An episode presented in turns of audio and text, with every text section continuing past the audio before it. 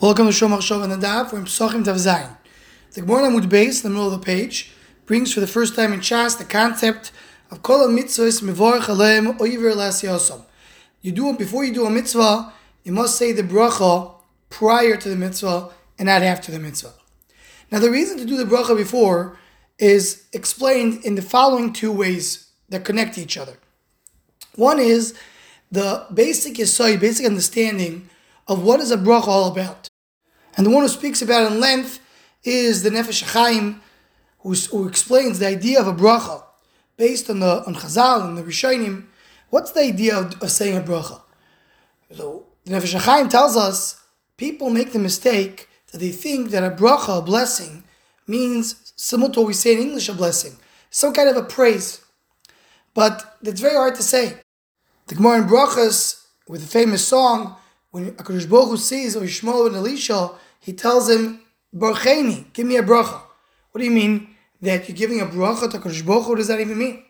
So the Nefesh explains that the idea of a bracha is lashon ribui, expansion, meaning when you want to have a source of shefa, of hashpa, of influence coming from above, that's what a bracha is all about.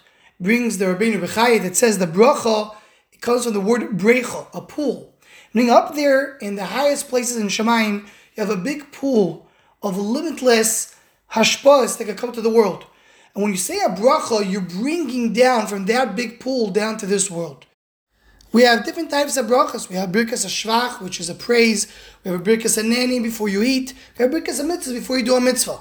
It says in the they're all the same. All the idea is that you're bringing the influence from above to the, what you're going to do right now, when you're going to enjoy, what you're going to, have, or the mitzvah you're going to perform, you want the hashpah from above to come. When a Baruch tells Yishmael ben Elisha, Barcheni, it means give a bracha that the big influences from above will come down to the midas down that are revealed in this world. So if that's the idea of a bracha, before one does a mitzvah, he wants to bring the hashpah of all the kedusha, of all the greatness that could come with this mitzvah, before he does the mitzvah, he has to do that bracha. But there's additional concept over here, which is brought down in Sifri Chasidus. The Baal HaTanya says it, the Mei HaShiloach, Sfas Emes, and others, that the idea is that when you're doing a mitzvah, that's the physical part. You're just connecting yourself to a physical maise, which is maise mitzvah. But you want this mitzvah to connect to a much higher place than the only physical maise. You want it to connect to Shmei Meraimim, similar to the Nefesh but it means from your aspect, you're doing a mitzvah and you want to bring a much higher influence than the physical aspect of it. That's the idea of the bracha that connects to something higher. The way uh, it's called the way Baal HaTanya says it uses the lashon. That's called the or makif, the light which surrounds the mitzvah. You have the actual mitzvah, but you have a surrounding mitzvah which is much greater and much holier. That's the idea of doing a bracha before the mitzvah.